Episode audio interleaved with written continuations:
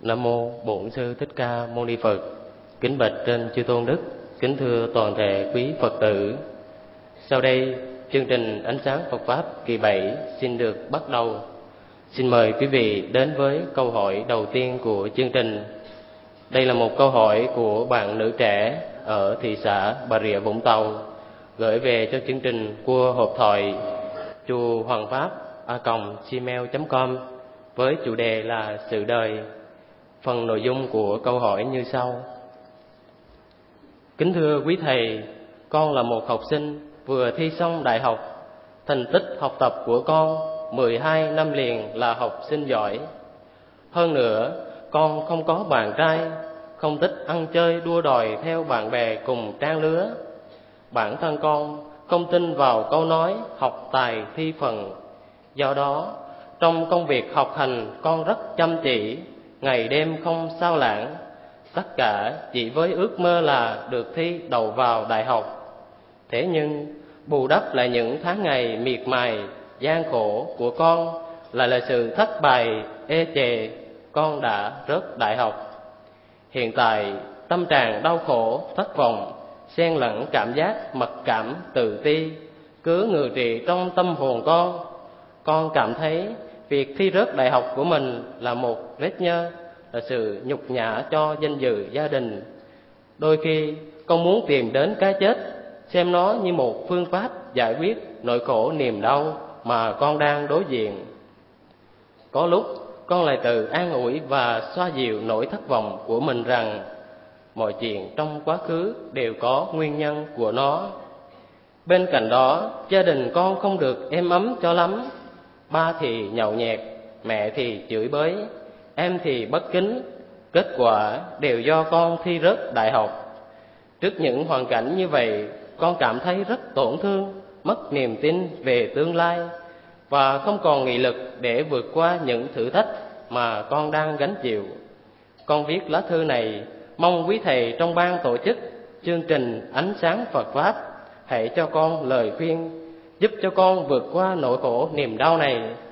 Nhất là con có thể tìm lại niềm tin và sự vui vẻ trong cuộc sống. Tự mình đứng lên bằng đôi chân của mình sau lần vấp ngã này.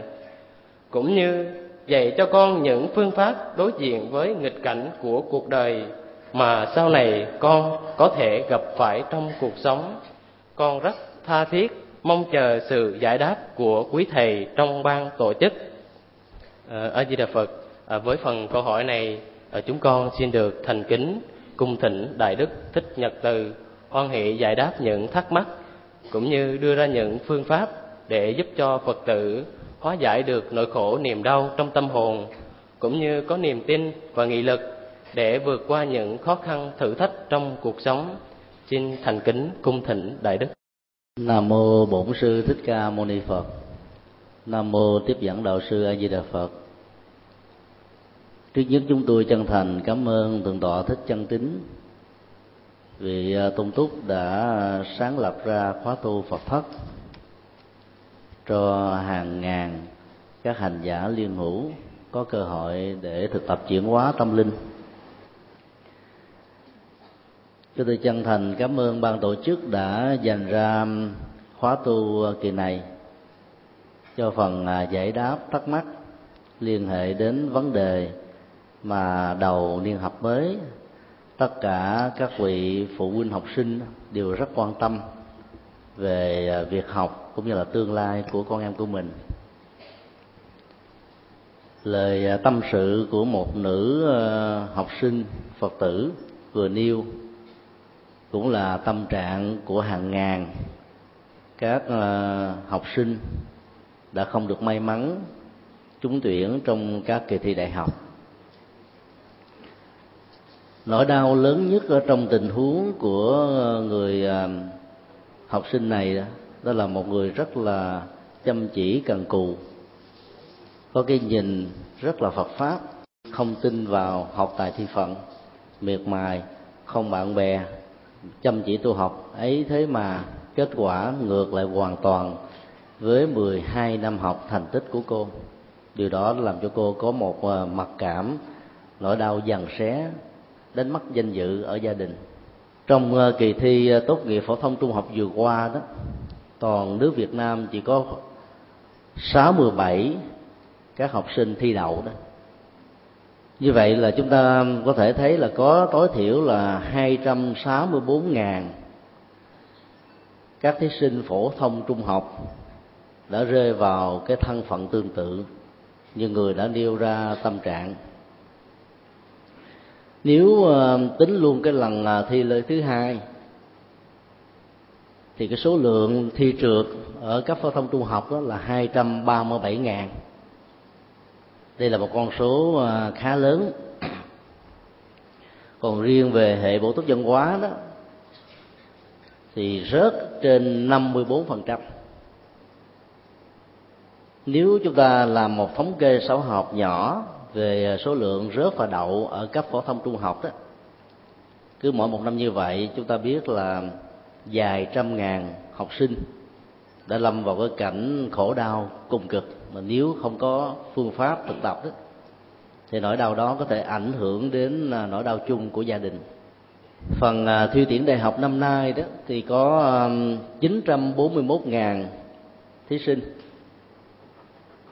Rớt là 500 ngàn. Như vậy chúng ta có thể thống kê giữa cái phần rớt của phổ thông trung học và cấp đại học đó, thì phần cấp đại học nó có phần nhiều hơn. Nó có những ờ, lý do để dẫn đến cái tình trạng tương tự là bởi vì ờ, cách đây 40 năm, số lượng dân số Việt Nam chỉ có 40 triệu bây giờ đã lên tới trên dưới 85 triệu. Nếu chúng ta làm một cái thống kê xã hội học tiếp theo mỗi một năm đó, số lượng thí sinh đậu vào đại học khoảng từ 10 cho đến 15 phần trăm. Cái con số thấp nhất trên thế giới hiện nay. Thì mỗi một năm như vậy đó chúng ta sẽ à, có từ 120.000 cho đến 195.000 các sinh viên mới ở cấp đại học năm thứ nhất. Như vậy đó nó buộc hệ thống trường lớp đó cần phải được đáp ứng bằng cách là gia tăng. Và do đó chỉ số tuyển sinh vào già học đó, không thể nào không gia tăng nhưng trên thực tế đó số lượng trường của chúng ta đó nó chỉ gia tăng từ 1 cho đến 3 phần trăm. Và mỗi một năm như vậy đó bộ giáo dục và đào tạo chỉ tuyển sinh từ 10 cho đến 15 ngàn sinh viên được gia tăng so với các năm. Có một số năm đó, thì chỉ số gia tăng đó chỉ có 3 ngàn thôi.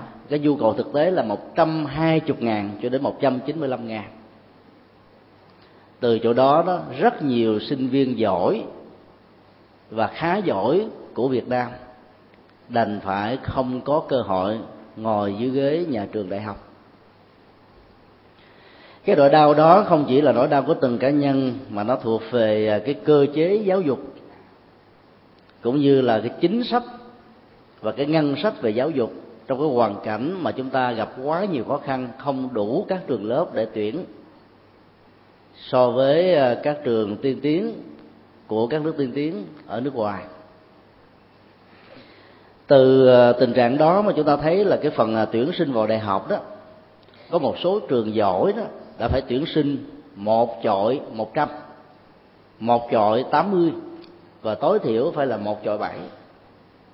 Do đó, rất nhiều các thí sinh rớt không phải vì là những người học không giỏi nhưng mà vì đó trường lớp không đủ để chứa đựng hết tất cả cho cùng một niên học.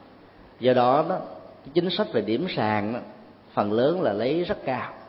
Chính vì thế mà cái kết quả không đậu không có nghĩa là người này là những người không có thành tích về học tập.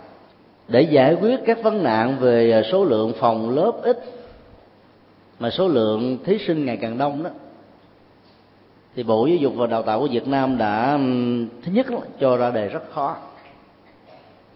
Và lý giải nó bằng cách là ra đề khó để tuyển chọn được các học sinh giỏi. Trên thực tế chúng ta thấy là những người bị rớt á, trong một kỳ thi không phải là dở mà vì đó điểm sàn quá cao.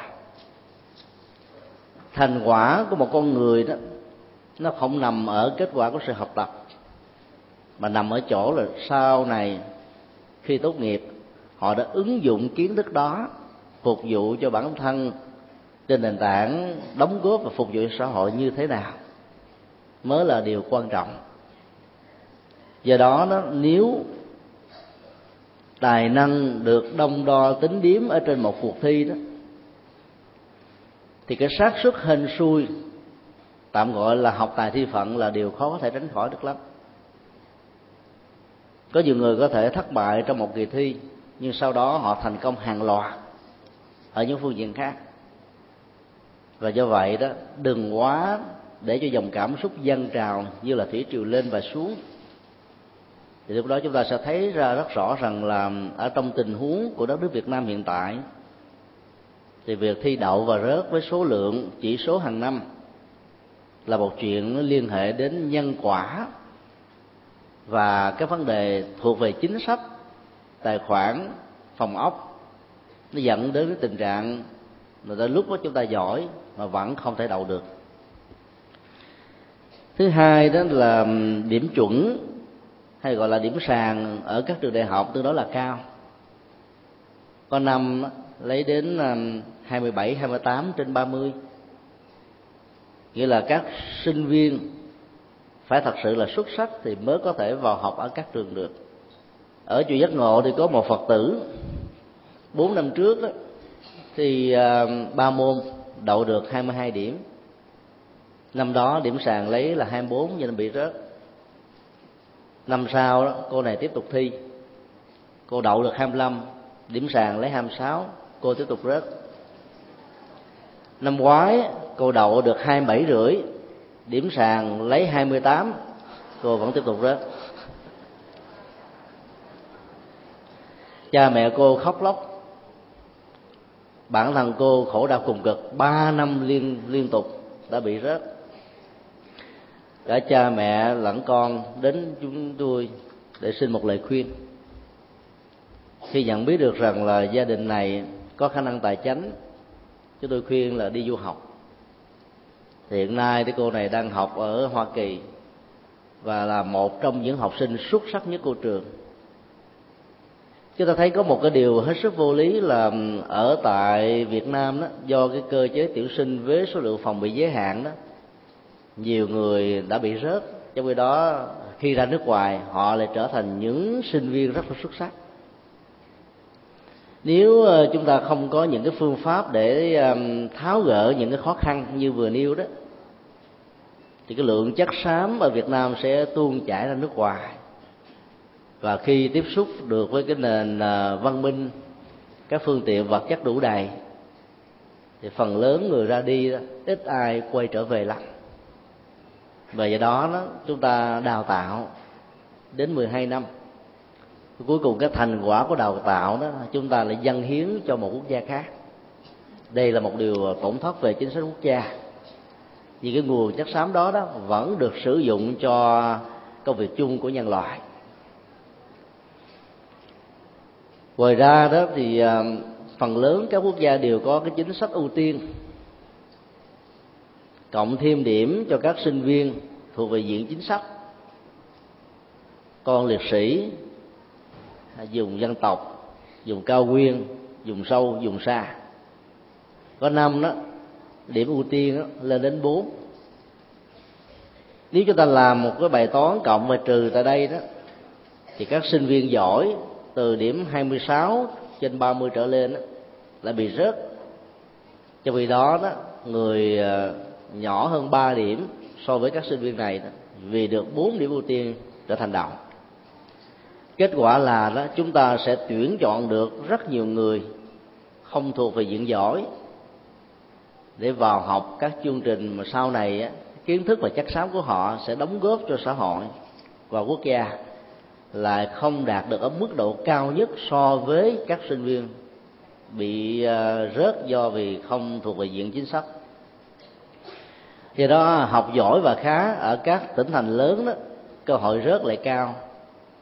Còn ở các tỉnh lẻ đó và diện chính sách đó, thì số lượng này đó được nâng lên như là một mặt trận cân đo đồng điều ở các nơi. Mặc dầu về phương chính sách nó là một điều không thể là không có, nhưng nếu nhấn mạnh quá nhiều về phương diện này đó, thì ờ, chúng ta sẽ đào tạo hàng loạt các sinh viên mà lượng chất xám cũng như là chỉ số thông minh sẽ không được cao như là chúng ta tuyển sinh một cách bình thường so với phần lớn các trường đại học nổi tiếng ở trên thế giới. Nguyên do kế tiếp đó là quyết định cân bằng về trình độ với một lý luận như thế này là phần lớn các sinh viên sau khi tốt nghiệp ở các trường đại học Việt Nam lại thiếu kiến thức căn bản của cao đẳng và trung cấp chuyên nghiệp. Cho nên đánh rớt để cho họ có cơ hội học lại lần thứ hai lần thứ ba. Lý luận này đó xem về phương diện bề mặt của logic đó, thì thấy nó hợp lý. Nhưng trên thực tế đó thì nó lại không. Là bởi vì đó, cái đầu vào của một trường đại học không phải là tất cả mà đầu ra mới là quan trọng hơn hết. Tại nước ta đó, thì đầu vào được xem là nghiêm trọng nhất. Còn ở hải ngoại đó thì cái đầu ra mới là quan trọng nhất. Bởi vì họ học theo hệ thống tín chỉ. Do đó, đó đủ số tín chỉ với số điểm được quy định thì họ được cấp văn bằng do đó, tính thời gian không chỉ là được quy định một cách chặt chẽ là 4 năm, mà những người học giỏi nó có thể hai năm là tốt nghiệp, cử nhân. Còn đối với cao học, thay vì là hai năm, có người học giỏi chỉ có mấy tháng hoặc là một năm. Còn những người học kém đó, thì họ vẫn có cơ hội để hoàn tất cái chương trình học của mình trong vòng 10 năm, thậm chí là 12 năm so với những cái tình huống đặc biệt và được cho phép như vậy chúng ta có thể nói là việc cân bằng trình độ như lý luận vừa nêu nó nó là không thích hợp. Việc đánh rớt như vậy đó để lại rất nhiều nỗi đau ở cho các gia đình. Và phần lớn đó, các sinh viên này khi đối diện với bế tắc quá lớn sẽ lâm vào cái tình trạng đó có cái cảm giác muốn nguyên sinh như trong lá thơ chúng ta vừa được lắng nghe. Vấn đề mà chúng ta đặt ra là sự thất vọng từ bản chất của tâm lý là một khối đau. Nó kéo theo sau đó là một cái trạng thái mặc cảm đè nặng trên lương tâm của mình. Khi mà cái mặc cảm này nó được xuất phát ở, ở một con người có lòng hiếu kính với cha mẹ rất là trân trọng sự chăm sóc lo lắng ăn học của cha mẹ đối với mình mà mình lại không đạt được cái thành quả như mong đợi đó thì sự dần xé lương tâm đó nó sẽ đạt ở một mức độ cao nhất. Mà lá thơ nói rằng là cô đã có cảm giác ngột ngạt, là muốn tìm đến cái chết. Cái tiến trình tâm lý trong sự bế tắc như vừa điêu đó, nó là một phản ứng rất là tự nhiên. Không chỉ có cô này là một trường hợp duy nhất. Trong số 500.000 thí sinh rớt đại học năm nay và 260 mấy ngàn các thí sinh rớt trung cấp, trung học thì cũng có ít nhất là 50% trong số đó có những cảm giác tương tự. Nói một cách khác là cứ mỗi một năm, sau kết quả thi cử, trung bình có từ 600 cho đến 900 ngàn thí sinh không còn muốn sống. Vì đối diện với cái trạng thái khổ đau cùng cực quá. Nhất là khi nhìn thấy chúng bạn của mình được may mắn hơn, cấp sách đến trường đại học được cha mẹ đưa đón, được bạn bè khen tặng. Còn mình đó thì buồn hiu, ngồi ở một số nhà, hoặc là đi lang thang rầy đây mấy đó để cố tìm quên đi nỗi đau. Mà trong nhận thức còn giới hạn là không thể nào vượt qua được. Và phần lớn nằm trong cái hoàn cảnh khi mà cha mẹ và người thân không cảm thông được với cái hoàn cảnh của bản thân mình, làm cho mình cảm thấy ngột ngạt nhiều hơn. Cô đã còn ờ, cho chúng ta biết các cái dữ liệu tạo ra một cái không khí mà nơi đó chỉ toàn là carbonic không hề có dưỡng chất của tình thân và tình thương để cho cô nương tựa trong một cái hoàn cảnh quá bi đát như hiện nay. Cha nhậu nhẹt mẹ chửi bới em thì kinh thường. Trong gia đình này chúng ta đón có bốn thành viên. Ba thành viên còn lại đều đã tỏ ra một cách thất vọng vì họ đã quá hy vọng mà lại không hiểu được các bối cảnh và nguyên nhân của tiến trình học ở tại các trường lớn cũng như là chế độ tuyển sinh của đất nước ta. Cho nên nó đã đẩy người thân của mình vào một cái trạng thái ngày càng bế tắc hơn. Lẽ ra là tư cách của phụ huynh đó, chúng ta phải hiểu được tất cả những điều này. Và trong nỗi khổ đau của đứa con của mình đó, thì hơn bao giờ hết phụ huynh phải là người nâng đỡ tinh thần nhất là những người phật tử. Chúng ta thấy rất rõ là bỗng chốc bại thành như là một sự kiện quá hư không, thành và bại, đậu và rớt là những chuyện rất thường tình ở trong cuộc đời. Nhà nho đó, ngày xưa, khi mà đi thi cử, lúc nào cũng dạy cho con em của mình một câu nằm lòng. Thi cử tất tranh tiên, đã không đi học. Nếu đã thi đó, thì phải đổ đạt đầu. Chứ đổ đạt thứ hai trở đi cũng không được, bởi vì đổ đạt đầu mới có được cơ hội làm trạng nguyên. Và nhờ đó nó cái cơ hội phục vụ cho quốc gia đó mới được thênh thang như một phương trời cao rộng. Đặt hết tất cả trọng tâm, con đường hạnh phúc của một đời người ở trên kết quả của học tập đó, đã tạo ra một cái sức ép tâm lý vô cùng căng thẳng ở con em của mình. Trong khi đó, chúng ta biết rằng là về phương diện tâm lý và khả năng đó, mỗi người có những sở trường và sở đoản giả như con em chúng ta là những người không thuộc vào cái ờ, mô tiếp người có đầy đủ các hạt giống về tri thức và học thức. Cho nên kết quả không đạt được như ý muốn nó là một cái phản ứng tự nhiên của nhân và quả. Thì chúng ta nên cảm thông, nung đúc tinh thần để cho con em của mình vững chãi niềm tin, không có bị rơi vào trạng thái tương tự ở trong tương lai đẩy chúng vào trong một cái ngõ bế tắc, mà trong cái đó kết quả đó không thể nào thay đổi lên được. Chẳng có bất kỳ một giá trị nào. Mà ngược lại, nếu thiếu sự quan tâm, con em bị dồn vào quá mức đó, sẽ trở thành những con người tự tử hoặc là điên loạn. Có rất nhiều ờ, phụ huynh mong mỏi con em của mình trở thành bản photocopy của mình. Đứng trước cái kết quả thi không đổ đạt cao hoặc là bị sớt đó nhiều người cha thông thái, nhiều người mẹ thành công đã mắng chửi, xối xả vào con em của mình. Mày đã làm hư danh giá gia đình của tao. Mày không phải là con của tao.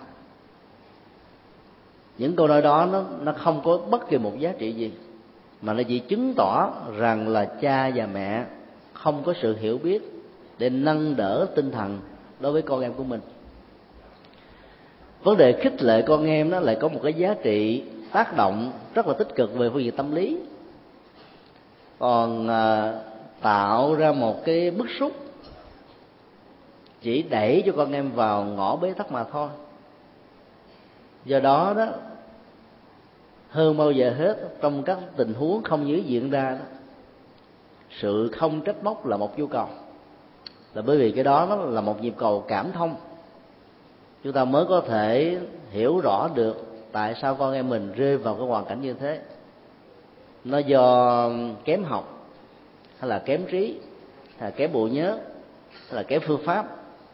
Phải phân tích về tính nhân quả của việc rớt và đậu để chúng ta mới tạo một cái giải pháp giúp cho con em của mình thành công ở trong kỳ thi thứ hai. Nếu không, thì kỳ thứ ba. Chúng ta ý thức rất rõ rằng là không phải bất cứ một gia đình nào cũng may mắn như gia đình chúng tôi vừa nêu, sau ba năm thi rớt của đứa con, họ đã đưa con đi du học ở nước ngoài.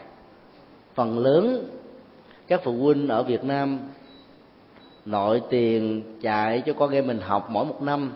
Ở cấp đại học từ hai triệu rưỡi cho đến 4 triệu, cũng đã quá mỏi mệt lắm rồi.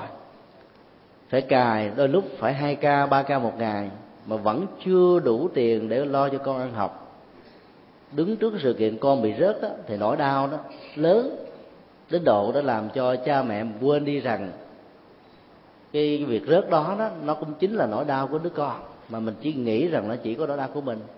Trút đổ cơn giận cho đứa con để làm cho đứa con đó bị một sức ép về tâm lý. Và cuối cùng đó nó sẽ khó có thể đứng dậy được và thẳng tiến trong tương lai với những nỗ lực có phương pháp hơn đào tẩu thông qua sự chọn cái chết không phải một giải pháp.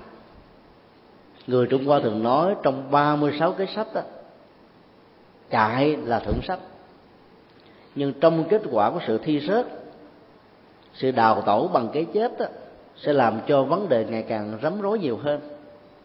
Cũng rất may cô bé này đã có được sự sáng suốt sau cái ờ, trạng thái ờ, ê chề thất vọng cô nói cô muốn tìm cái chết, mà trên thực tế đó, cô vẫn rất rất là tỉnh táo. Nhờ tỉnh táo đó, cô đã tìm đến các trang web và biết được đạo tràng tu học của khóa tu Phật thất tại chùa Hoàng Pháp, nơi cách xa cô ở đến hàng trăm cây số, để viết một lá thơ tâm sự và mong tìm ra được một giải pháp. Ngày hôm nay, có thể là cô không có mặt tại đây, nhưng chắc chắn rằng là cô sẽ tiếp tục theo dõi về sự trả lời thắc mắc mà cô được nêu của thông qua đó đó gửi gắm đến tất cả các thí sinh. Nếu không may mắn, bị trượt và không được đổ điểm cao ở trong kỳ thi vừa qua, thì cũng cần phải ý thức rất rõ rằng là không có gì phải xấu hổ khi chúng ta rớt hay là đổ đạt không cao.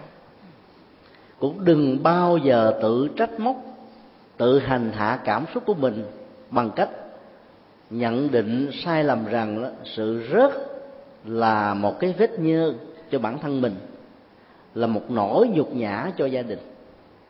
Nếu phụ huynh nào có những trạng thái và thái độ nhận xét như thế đó thì hãy nên sửa chữa. Bởi vì đó rớt vào đậu đó ở trong bối cảnh của nền giáo dục Việt Nam đó, là một chuyện nó liên hệ đến các yếu tố và điều kiện không phải học giỏi mà được đậu hết đâu. Do đó hiểu được như thế thì trạng thái cảm thông nó sẽ bắt đầu được thiết lập. Và do đó đó, chúng ta sẽ trở thành là những người hỗ trợ cho con em của mình để giúp cho chúng được thành công ở trong tương lai. Tìm đến một trạng thái tâm lý ờ, dày vò đó là làm cho nỗi đau ngày càng gia tăng. Là bởi vì trong trạng thái tâm lý đó đó, chúng ta thừa nhận đó là nỗi đau cùng cực mà trên thực tế đây chỉ là nỗi đau đầu đời thôi. Kết quả thấp và cao của một kỳ thi đối với các sinh viên và học sinh đó, được xem như là quan trọng hơn hết. Nhưng đối với những người đã từng có kinh nghiệm sau những kết quả học tập thậm chí là những người đã dấn thân vào các ngành nghề giảng dạy hay là các ngành nghề quan trọng với cái chỉ số đóng góp khá cao cho xã hội và cộng đồng đó, vẫn nhìn thấy họ đang bắt đầu ở trên con đường đề, chứ không phải là kết thúc. Do đó nó phải có tâm niệm rằng là mỗi một cái dấu chấm tạo ra một bước ngoặt ở trong cuộc đời của mình, không phải là tất cả. Và do đó, đừng bao giờ đánh đồng sự thất bại đó là sự thất bại của cả một cuộc đời. Thì chỉ với như thế đó chúng ta mới vượt được qua, và chúng ta làm mới lại cái cảm xúc làm mới lại nhận thức. Muốn như thế đó thì à, buông xả về nỗi đau thi rớt đó là một trạng thái tâm lý mà tất cả những người không may mắn này cần phải được thực tập. Cái trạng thái buông xả nỗi đau đó cũng giống như tình trạng khi một cái ổ đĩa cứng của máy vi tính được chứa đựng quá nhiều các tập tin và các phần mềm, có nhiều lỗi nếu chúng ta tiếp tục sử dụng cái máy vi tính, có nhiều tập tin và phần mềm, có nhiều lỗi đó, thì hệ điều hành của nó sẽ không giúp cho chúng ta làm việc một cách có hiệu quả. Và do đó nó không còn cách lựa chọn nào khác. Không tiếc nuối, mạnh dạng dứt khoát, đó là format câu để về cứng này. Nạp lại các chương trình để khởi sự lại từ đầu. Thì cũng tương tự như thế đó. Sau kết quả của một mùa thi, nếu chúng ta không đạt được những gì chúng ta nguyện ước, thì hãy format cái ký ức về nỗi khổ đau đó để chúng ta mới có thể có đủ nghị lực để làm mới lại bằng cách là học có phương pháp hơn, nỗ lực hơn, chăm chỉ hơn và nghiên cứu một cách tương tận hơn để kết quả của sự thi đậu đó nó nằm chắc ở trong lòng bàn tay của chúng ta. Chúng tôi rất mừng là ở cô thí sinh này đó có được một cái trạng thái và thái độ nhận thức rất sáng suốt là không bao giờ tin vào câu học tài thi phận. Vì học tài thi phận là chấp nhận một định mệnh gán một định mệnh ở trên cái con đường của mình là tự chấp nhận lấy những khổ đau. Nhưng mặc dầu đã thấy được như thế, mà kết quả khổ đau vẫn có. Do đó nó nó còn có nhiều yếu tố, nhiều điều kiện và nhân duyên do đó không có gì là quá mức. Nếu chúng ta thấy rằng là trong cuộc đời này rất nhiều người bị thi rớt ở năm này năm nọ, lại trở thành những nhà vĩ đại, đóng góp rất lớn những nhân cách to ở trên thế giới này. Bill Gates là một nhà thiên tài về vi tính, cũng là triệu phú giàu nhất hiện nay trên thế giới. Với ờ, số tài khoản trên 40 tỷ đô la ông cũng là người rất đại học. Và bây giờ các giáo sư đại học gặp ông phải bái chào. Các nguyên thủ quốc gia đón ông một cách trịnh trọng. Như vậy là kết quả của rớt và đậu đó, nó không phải là tất cả. Nó chỉ là một cái điểm ở trên một đường thẳng mà mỗi một sự kiện, một tình huống ở trong cuộc đời của chúng ta đi đó, các điểm đó buộc phải có mặt. Cũng giống như là trên một cái con đường đó nó có chỗ lồi chỗ lõm. Dù đã được dán nhựa với cái nhận thức của con mắt về phương diện logic, chúng ta có cảm giác rằng nó bằng phẳng hoàn toàn. Nhưng trên thực tế, nó vẫn có những điểm gồ, điểm ghề. Và do vậy đó, đứng trước cái điểm gồ đó, thì chúng ta cần phải sang lấp, cho nó bằng phẳng lại, nhẫn dụi lại, để chúng ta tiếp tục đi. Mỗi một kỳ bị thất bại chúng ta ngồi ôm cái khổ đau đó mà khóc. Tình huống không được thay đổi. Bế tắc ngày càng gia tăng. Và do đó đó điều quan trọng hơn á chúng ta phải nghĩ rằng là lý tưởng hóa đó là một trong à, những phương thức nó có thể giúp cho con người thăng tiến với những nỗ lực chân chánh nhưng nếu xem đó là cái phương thức duy nhất đó, để đạt được các thành công trong cuộc đời. Chính quan niệm này sẽ trở thành là kẻ sát hại dòng cảm xúc của chúng ta. Chúng ta phải học theo tinh thần và triết lý của nhà phật là tương đối. Nếu có một sự tuyệt đối ở trong cuộc đời, thì sự tuyệt đối đó chính là tương đối. Lý tưởng hóa một cách tuyệt đối rằng là tôi học học một cách có phương pháp, có thành tích 12 năm học giỏi ở cấp trung học buộc tôi phải là người đỗ đạt kỳ thi đại học là điều tuyệt đối hóa vấn đề. Do đó, tương đối hóa vấn đề đó, nó còn bao gồm các nguyên nhân, các điều kiện, các rủi ro, các chính sách. Tất cả những cái này cộng lại với nhau thì mới tạo ra một kết quả của sự thi cử. Cho nên học theo cái nhìn của nhà phật về tính tương đối của vấn đề, mỗi khi chúng ta đối diện trước những thất bại hay thành công đó thì tâm của mình đó, nó không bị trào dâng lên và xuống như là thác ghen. Và do đó mình mới có thể làm chủ được cảm xúc và thông qua đó làm chủ được phận mệnh của mình. Trong lá thơ tự sự đó cô cũng còn uh, nêu ra một cái trạng thái tự an ủi lấy mình. Đó là cô lý giải mọi chuyện trong quá khứ đều có nguyên nhân của nó lý giải như thế này đó, nó như là một cái phản ứng chấn an cũng giống như con rùa. Khi đối diện trước ờ, các kẻ thù lớn hơn có thể ờ, dẫn đến sự sát hại nó, thì phản ứng đầu tiên của nó là rút cái đầu và tứ chi vào trong cái mai, ở trong cái mai với sự bao bọc, chở che. Con rùa có cảm giác rằng là mọi khủng hoảng, nỗi đau và thậm chí dẫn đến tật ách đó là không còn nữa nỗi đau vẫn tiếp tục hiện hữu. Các tật ách và các chướng duyên đó vẫn tiếp tục có mặt.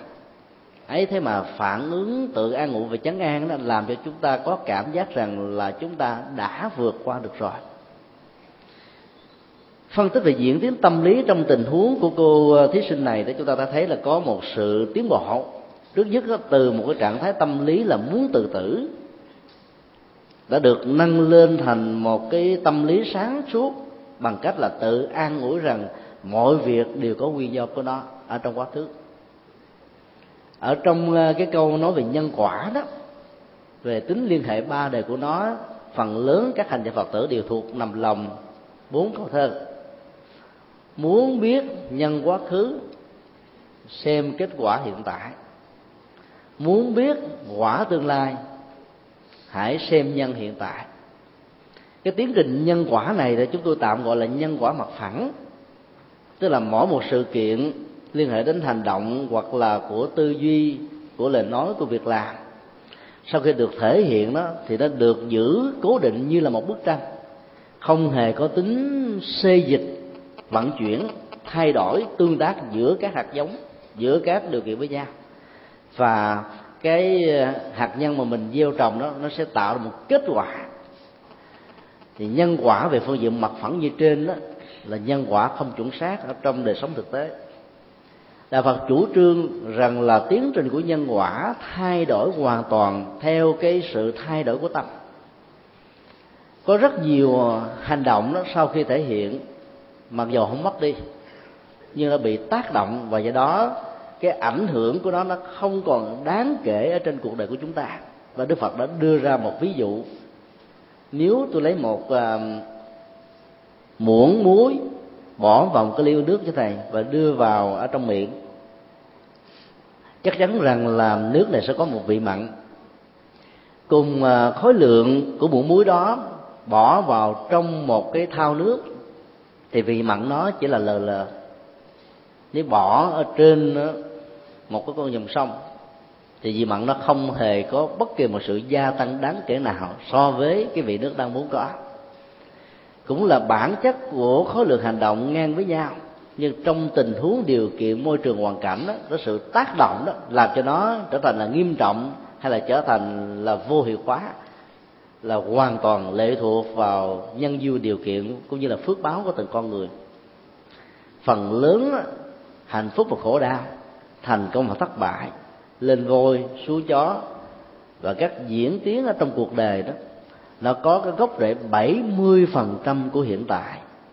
Quá khứ tối đa là 30% như là một quán tính. Và nó làm hỗ trợ duyên cho những gì đang diễn ra.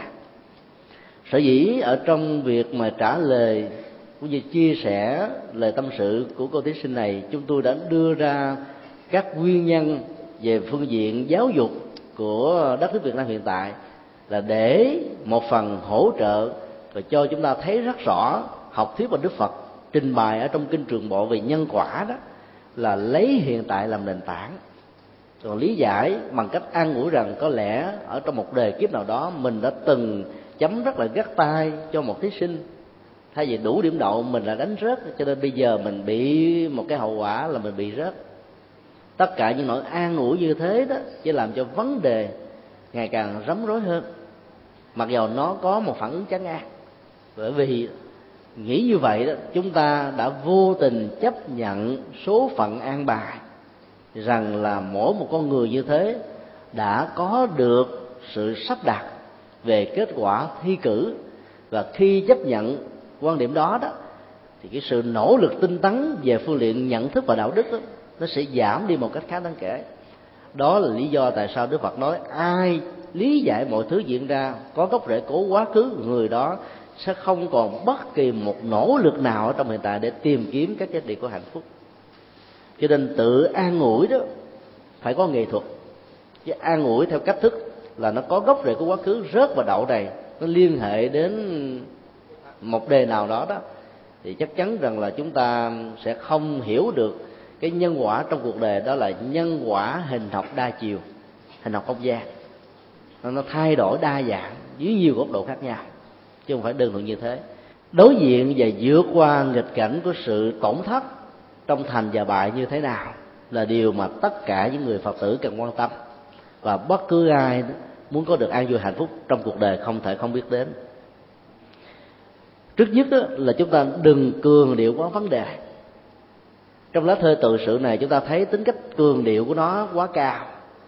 Là để cho dòng cảm xúc nó khống chế mình ở một mức độ khi mà mình nhìn thấy rằng là những người thân của mình không hề có một sự cảm thông và hiểu biết nào đã đẩy mình vào trong cái thế quá bế tắc hoàn toàn.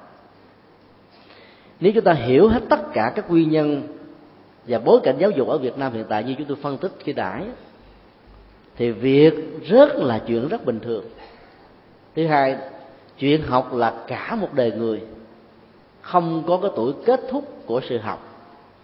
Ngay cả các nhà được gọi là bác học, các khoa học, các vĩ nhân về giáo dục, vẫn chưa bao giờ có ai dám cao ngạo và tự cho rằng mình đã kết thúc sự học.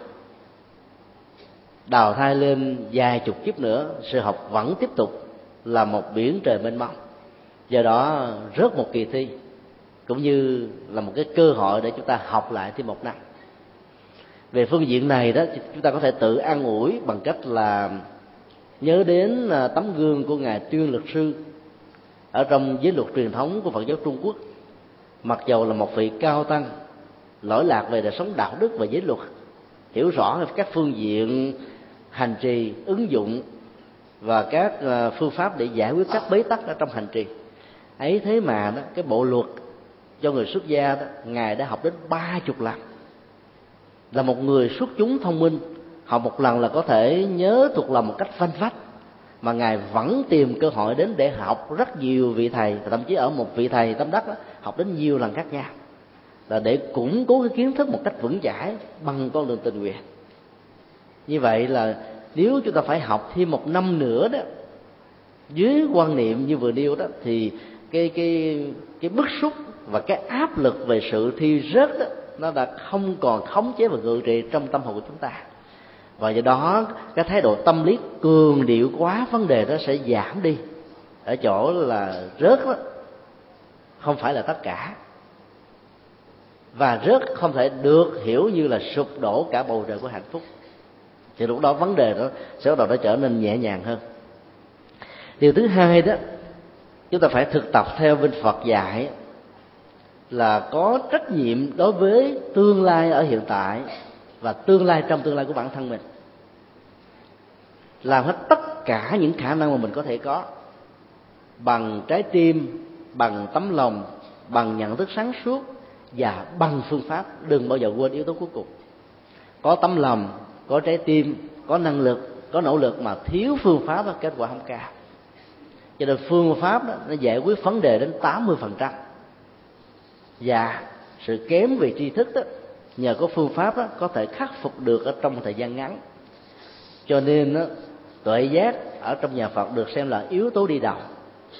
Và trong 37 phẩm trợ đạo tức là hướng chúng ta đến con đường tâm linh đạt được an vui hạnh phúc đó thì yếu tố của tuệ giác đó, nó được lặp đi lặp lại đến năm bảy lượt. Và tuệ giác đó nó là cái đỉnh cao nhất của phương pháp. Do đó nếu thiếu phương pháp đó thì khó có thể đạt được sự thành công. Khi mà mình đã nỗ lực hết rồi kết quả vẫn không đạt được như ý muốn đó, thì chúng ta vẫn xem đó là chuyện bình thường của nhân duyên và quả. Không có gì để phải để làm điều thứ ba là hãy quan niệm như thế này là thịnh suy như hạt sương rơi đầu cạc.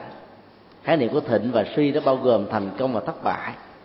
Khổ đau và hạnh phúc lên voi và xuống chó mọi biến thiên ở trong cuộc đời giàu chúng ta đã có được chuẩn bị hoặc là nó diễn ra một cách rất là tình cờ như là một biến cố hay là một tai nạn thì chúng ta cũng nên xem nó như là hạt sương rơi ở đầu cành. Có nghĩa là có rồi nó sẽ tan biến. Chúng ta thấy um, các cái phương pháp quan niệm và quán tưởng trong Phật giáo nó có một cái giá trị trị liệu tâm linh rất là cao. Sự thất bại sự thi rớt đó, là một hiện thực phủ định nó một trăm phần trăm là một sai lầm. Nhưng chấp nhận nó theo cách cường điệu quá sẽ làm cho vấn đề rắm rối thêm. Cho nên đối diện trước những thứ này đó, chúng ta xem nó như là hạt xương có rồi mất đó. Như là chùm bọt nước hay là cái cục đá được tan dưới ờ, khí hậu nóng. Và do vậy chúng ta sẽ vượt qua được cái tâm trạng này một cách rất là dễ dàng. Nhờ đó tìm lại được niềm tin thiết lập lại cái trạng thái vui vẻ và sáng suốt của tâm. Và tự mình mạnh dạn đứng lên bằng đôi tay, bằng bằng chân, bằng khối óc và bằng phương pháp. Thì tôi tin chắc rằng là cô này sẽ được thành công ở trong tương lai. Kế tiếp là chúng tôi xin đề nghị cô nên à, quán tưởng và hãy tâm niệm như thế này là mỗi lần thất bại không còn xa chính cứ nghĩ mỗi một ờ, cái tình huống thất bại đó, nó làm cho chúng ta có được một cơ hội học một bài học nhớ đề.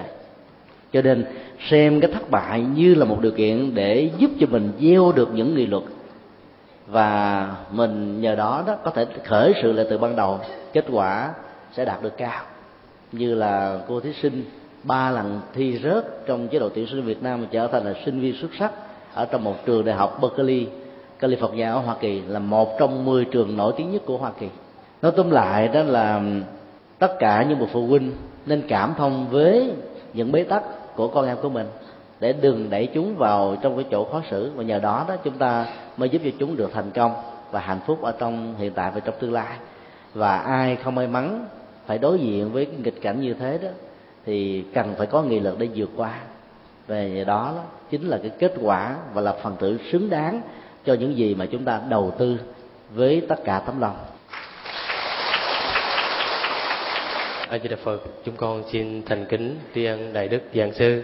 À, vâng, kính thưa quý vị, à, trong cuộc sống dù không hề mong muốn, à, có đôi khi chúng ta lâm vào những tình huống, hoàn cảnh vô cùng tuyệt vọng và bế tắc, không biết lựa chọn lối đi nào và dường như những ước mơ và dự định tốt đẹp mà chúng ta mong ước bấy lâu nay sụp đổ, không còn điểm tựa. Chúng ta phải đối mặt với tận cùng những khổ đau, thất bại. Nếu khi đó chúng ta giữ được mình, đừng cho gục ngã và cố gắng vượt qua được những khó khăn thử thách, thì chúng ta sẽ đi tìm ra được chính mình và nhận ra ý nghĩa sâu sắc của từng khoảnh khắc trong cuộc sống. Vượt lên số phận là chúng ta tự nguyện đối mặt với những nghịch cảnh thử thách là dám suy nghĩ, dũng cảm hành động để vượt qua những giờ phút khó khăn nhất của cuộc sống và tạo nên những biến chuyển mới cho cuộc đời mình. Chúng ta sẽ nhận ra rằng phía sau những đắng cay và giọt nước mắt là vẫn còn đó một niềm vui, một niềm hạnh phúc. Sau những mây đen bão tố, chúng ta lại đứng lên được, bước tiếp và theo đuổi giấc mơ của mình một cách mạnh mẽ hơn. Ở thay mặt ban tổ chức chương trình chúng con xin thành kính tri ân phần giải đáp câu hỏi vừa rồi của đại đức giảng sư và kính thưa quý vị à, sau đây sẽ là câu hỏi cuối cùng của chương trình đây cũng là một câu hỏi của bạn trẻ ở thị xã Sa Đéc, Đồng Tháp gửi về cho chương trình với chủ đề xin hãy giúp con. Nội dung của câu hỏi như sau. Kính thưa quý thầy, con xuất thân trong một gia đình tạm nói là sống đủ, song tuổi thơ của con lại thiếu vắng tình thương yêu của cha, chỉ được sự quan tâm chăm sóc của mẹ. Thế rồi, vì điều kiện hoàn cảnh kinh tế, mẹ con phải xa nhà tha phương lập nghiệp. Từ đó, con sống với gia đình bên ngoài, cuộc sống của con có thể nói là đầy đủ, chỉ lo ăn học, ngoài ra không phải bận tâm đến việc gì. Nhưng khi sống với gia đình bên ngoài, những người thân cứ nói xấu mẹ con thế này thế khác khi mẹ không hiện hữu. Điều này làm cho con cảm thấy mặc cảm và thương cho mẹ. Cũng bởi do hoàn cảnh mà mẹ phải xa con để lo làm ăn kiếm sống, chứ mẹ nào có muốn đâu. Từ tình thương yêu mẹ, con đã trở nên căm thù những người bên gia đình ngoài không biết từ lúc nào. Đôi khi trong cuộc sống tiếp xúc hàng ngày với họ hàng bên ngoài con vẫn vui cười. Thế nhưng trong tâm con thấy buồn và giận lắm. Đôi khi con muốn nói hết những nỗi khổ niềm đau trong con nhưng rồi đành câm lặng. Hiện tại nỗi căm thù xen lẫn niềm trách móc lên án cứ chiếm ngự trong con làm cho con cảm thấy bất an trong cuộc sống.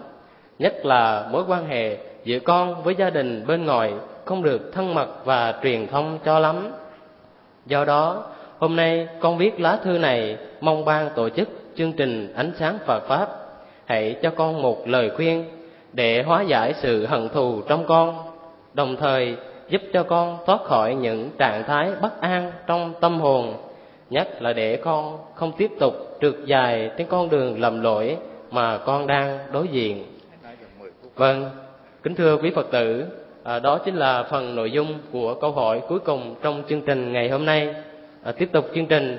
À, chúng con xin thành kính cung thỉnh đại đức thích nhật từ à, hoan hỷ giải đáp câu hỏi cũng như đưa ra những phương pháp để giúp cho phật tử này xây dựng lại những thâm tình đã mất cũng như kết nối một sự truyền thông thật bền chắc giữa mọi người trong gia đình. À, chúng con xin thành kính cung thỉnh đại đức. À, kính thưa tất cả quý hành giả và quý vị. Trong tình huống của nghịch cảnh mà lời từ sự vừa nêu đó nó lại có một sự cảm thông của người thân. Và bên cạnh đó, nó nó có một sự ờ, không cảm thông của những người còn lại. Người cảm thông sâu xa nhất với tình huống này là người con ruột. Mà mẹ của cô, do vì hoàn cảnh là đóng vai trò vừa cha vừa là mẹ, cho nên phải lam lũ đầu tắt mặt tối. Chính vì thế mà không có cơ hội gần đứa con ruột của mình giao đứa con cho bên ngoài. Sau thời gian chăm sóc lo lắng đó thì những người này đã không có được sự tùy hỷ với cái hoàn cảnh với nghịch cảnh mà người thân của họ đang lâm phải. Cho nên trong những tình huống vắng mặt đó họ có sự quán trách nhiều. Từ đó đó để dẫn đến cái tình trạng um, bế tắc ở đứa con gái nương tựa vào tình thương của những người ở bên ngoài cái diễn tiến tâm lý trong tình huống này là điều mà chúng ta cần phải à, để tâm. Trước nhất là một sự cảm thông với người mẹ. Mà theo kinh du lan đó chúng ta lại được biết qua hai câu thơ tính sao có lợi thì làm chẳng màng tội lỗi bị giam bị cầm. Trong câu thơ đầu ấy, là người mẹ nói chung là bậc cha và mẹ đó trong những tình huống khó khăn đó thì luôn luôn tìm mọi cách để được tồn tại. Và tồn tại đó là để phục vụ cho đứa con của mình. Trong tình huống này, người mẹ hiểu rất rõ đó là người mẹ không có đủ khả năng vì thiếu vắng tình thương của người cha. Cho nên nếu cả hai mẹ con cùng lam lũ đó, thì kết quả sẽ tồi tệ hơn là đứa con của mình sẽ mất cái quyền đi học. Mà trong lời tự sự đã nói là được ăn học đến đây đến chúng do nhờ người bên ngoài chăm sóc, lo lắng thế giùm. Do đó là phải cắn răng cắt đứt đi cái tình thương máu mủ của mình để cho con của mình được thành công. Bất chấp đến cái lời quyền rủa phỉ bán không đồng tình, không thông cảm của những người thân còn lại. Chẳng màng tội lỗi bị giam bị cầm. Rất may mắn trong tình huống này, bà không phải là loại người như thế. Bà chẳng màng đến những cái lời ra tiếng vào còn con đường tội lỗi bị giam, bị cầm bằng những ờ, phương pháp sai lầm, ngược với luật pháp, trái với lương tâm về vào cảm xúc, hầu như người mẹ này là người đã thoát ra khỏi được nó. Ấy thế mà vẫn chưa tìm được nhịp cầu cảm thông của những người thân thương nhất ở trong cuộc đời của mình ngoài đứa con gái ruột của mình. Từ ờ, trạng thái tâm lý thương người mẹ cô con gái đã thiết lập cái tính cách liên minh với người mẹ.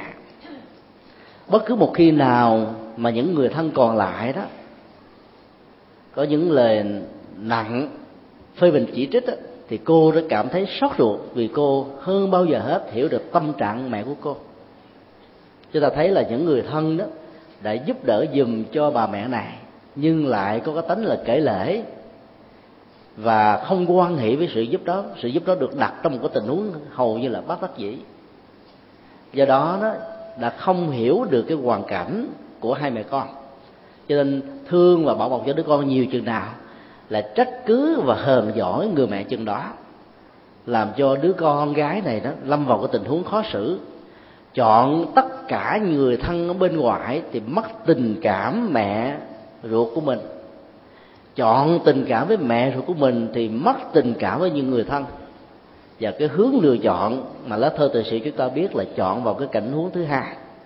Đó là thương mẹ gì chừng nào thì mất tình cảm với người thân chừng đó. Thì đó đã được thể hiện rất rõ qua các cái diễn tiến tâm lý như là đánh mất truyền thông, buồn, giận, mặc dầu vẫn xả giao. Đôi lúc muốn nói ra hết tất cả những nỗi niềm tâm sự của mình rồi lại chọn cái phương pháp là câm lặng đây là một điều sai lầm. Ở trong luận bảo dương tam muội có một câu quan ức không cần biện bạch, vì biện bạch là hàng nhát.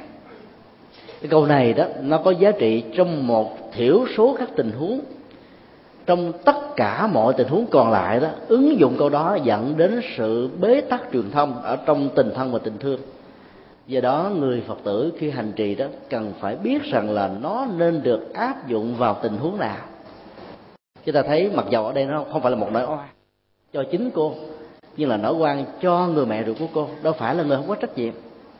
Nhưng mà vì cô không muốn biện bạch ra, chọn giải pháp câm lặng cho nên dẫn đến một cái hậu quả nghiêm trọng mà cô đã tự sự rằng là cô đã đánh mất truyền thông với những người thân ruột thịt đã từng thay thế mẹ cô để chăm sóc và nuôi dưỡng cho cô bởi vì cô không chấp nhận được cái tình trạng mẹ cô bị phê bình chỉ trích khi mẹ cô không hề có một lỗi lầm ngoài cái hoàn cảnh và sự nghèo khó.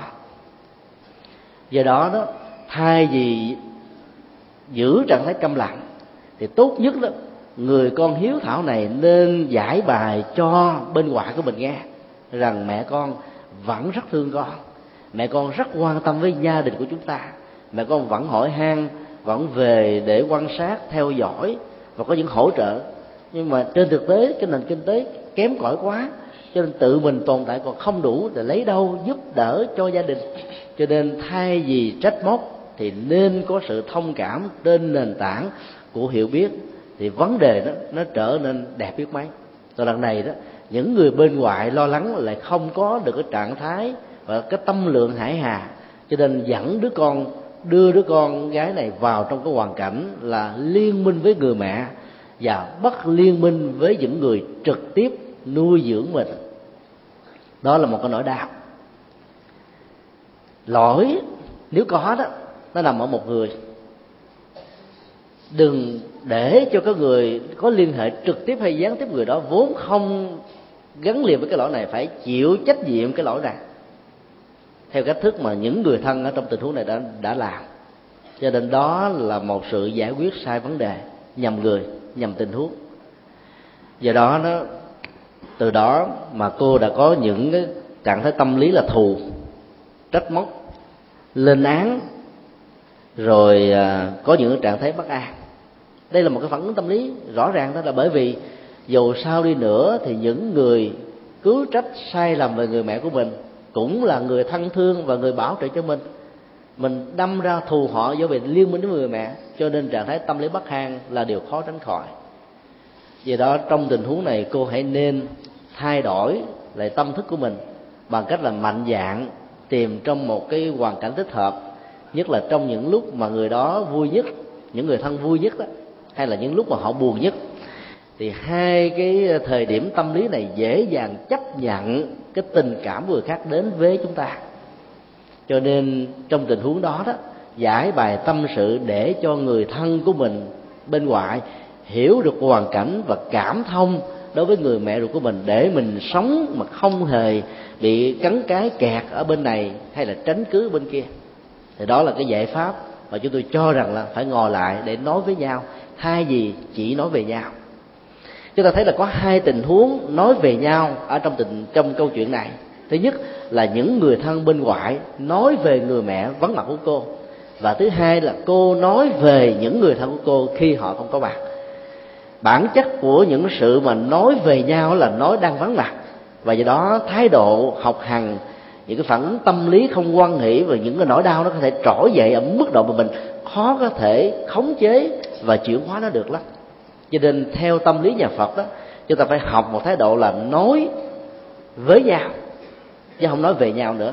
Nói với nhau là nói đối diện, có người đó hiện hữu. Và dĩ nhiên là chúng ta phải lựa lời mà nói để vừa lòng nhau. Cho nên nói bằng một thái độ cảm thông, có hiểu biết ờ, khống chế được lời nói, giận dữ là hận thù, trách cứ bản thân mình. Và do đó, cái trạng thái căng thẳng trong tình huống này nó sẽ được giảm thiểu ở mức độ tối đa do đó nên đổi thái độ là nói về nhau trở thành là nói với nhau. Do đó cần phải mạnh dạng trình bày với những người thân để tháo gỡ bế tắc. Để chuyển hóa những cái bức xúc về à, cái phức cảm tâm lý vừa nêu đó, chúng tôi đề nghị đó là cô hãy nên ứng xử như là một người trọng tài hơn là một thành phần trong một liên minh. Đứng liên minh về phía người mẹ thì trở thành đối lập với những người thân đã nuôi dưỡng và bảo hộ hàng ngày cho mình. Đứng liên minh về những người thân đó thì mình sẽ trở thành là kẻ đối lập với người mẹ của mình. Trong tính cách liên minh về một phía, chúng ta sẽ đẩy những người còn lại vào phía đối lập. Và đó không phải là cách giải quyết vấn đề. Hãy đứng với vai trò của một người trọng tài, hiểu được tâm trạng của những người thân thương mình vì thương mình quá cho nên mới trách cứ mẹ của mình cho nên hiểu được cái tâm trạng thương đó, do đó hãy đến bằng tình thương, thì các trách cứ đó tự động được tan biến. Thứ hai là phải quán không tác giả, để không đặt nặng những lời trách cứ của người thân bên ngoài đối với người mẹ ruột của mình là một điều cố ý.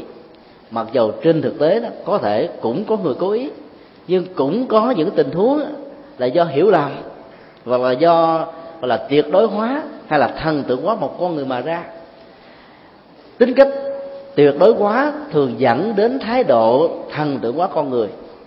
Khi chúng ta cho một sự kiện nào đó là tuyệt đối, ví dụ là mẹ là phải sống chết với đứa con, không bao giờ chấp nhận các tình huống ngược lại, thì lúc đó chúng ta sẽ thần tượng người mẹ. Nếu người mẹ nào không làm được cái trách vụ thiên liêng cao cả đó, thì người mẹ đó không còn là người mẹ nữa thì như vậy là chúng ta đang thần tượng hóa người mẹ.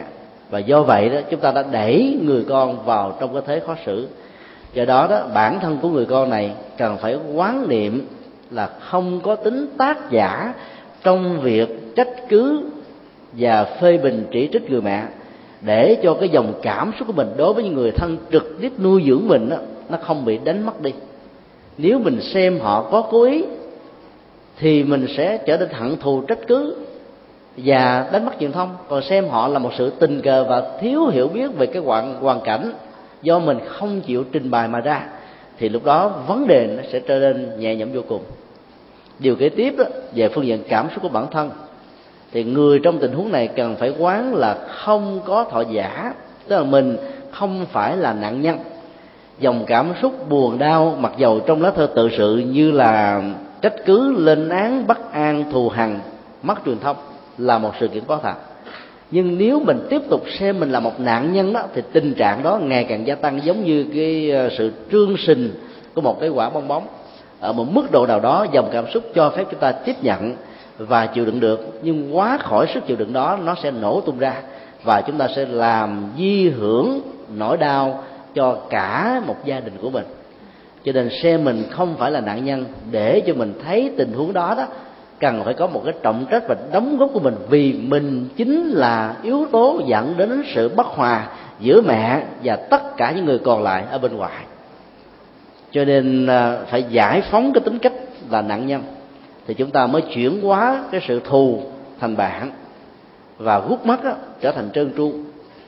Do đó đó nói tóm lại chúng tôi xin đề nghị cô hãy bình tĩnh tìm những cái tình huống mà lời nói góp ý của mình về hoàn cảnh của người mẹ cho những người thân còn lại có thể dẫn đến kết quả cảm thông, hiểu biết sâu sắc nhất, thì lúc đó cô sẽ không còn là nạn nhân của hai phía, hoặc là phía của người mẹ, hoặc là phía của những người thân. Cho tôi tin chắc rằng là khi viết ra được những lời lẽ sâu sắc như thế này, thì cô là một người có cái chiều kích của đời sống nội tâm rất cao. Và do đó mong sao hãy bình tĩnh nhiều hơn nữa để mình có thể tháo gỡ những cái oán cù đối với những người không thương kính, không thương thân với người mẹ của mình, nhưng dù sao họ vẫn là ăn nhân của bản thân mình. Đừng để cho tình huống này đánh mất hết niềm tin và niềm thân đối với những người thân ruột thịt của chúng ta. Làm được điều đó thì cô chính là một vị bồ tát ở trong gia đình. Nam mô bổn sư thích ca mâu ni phật.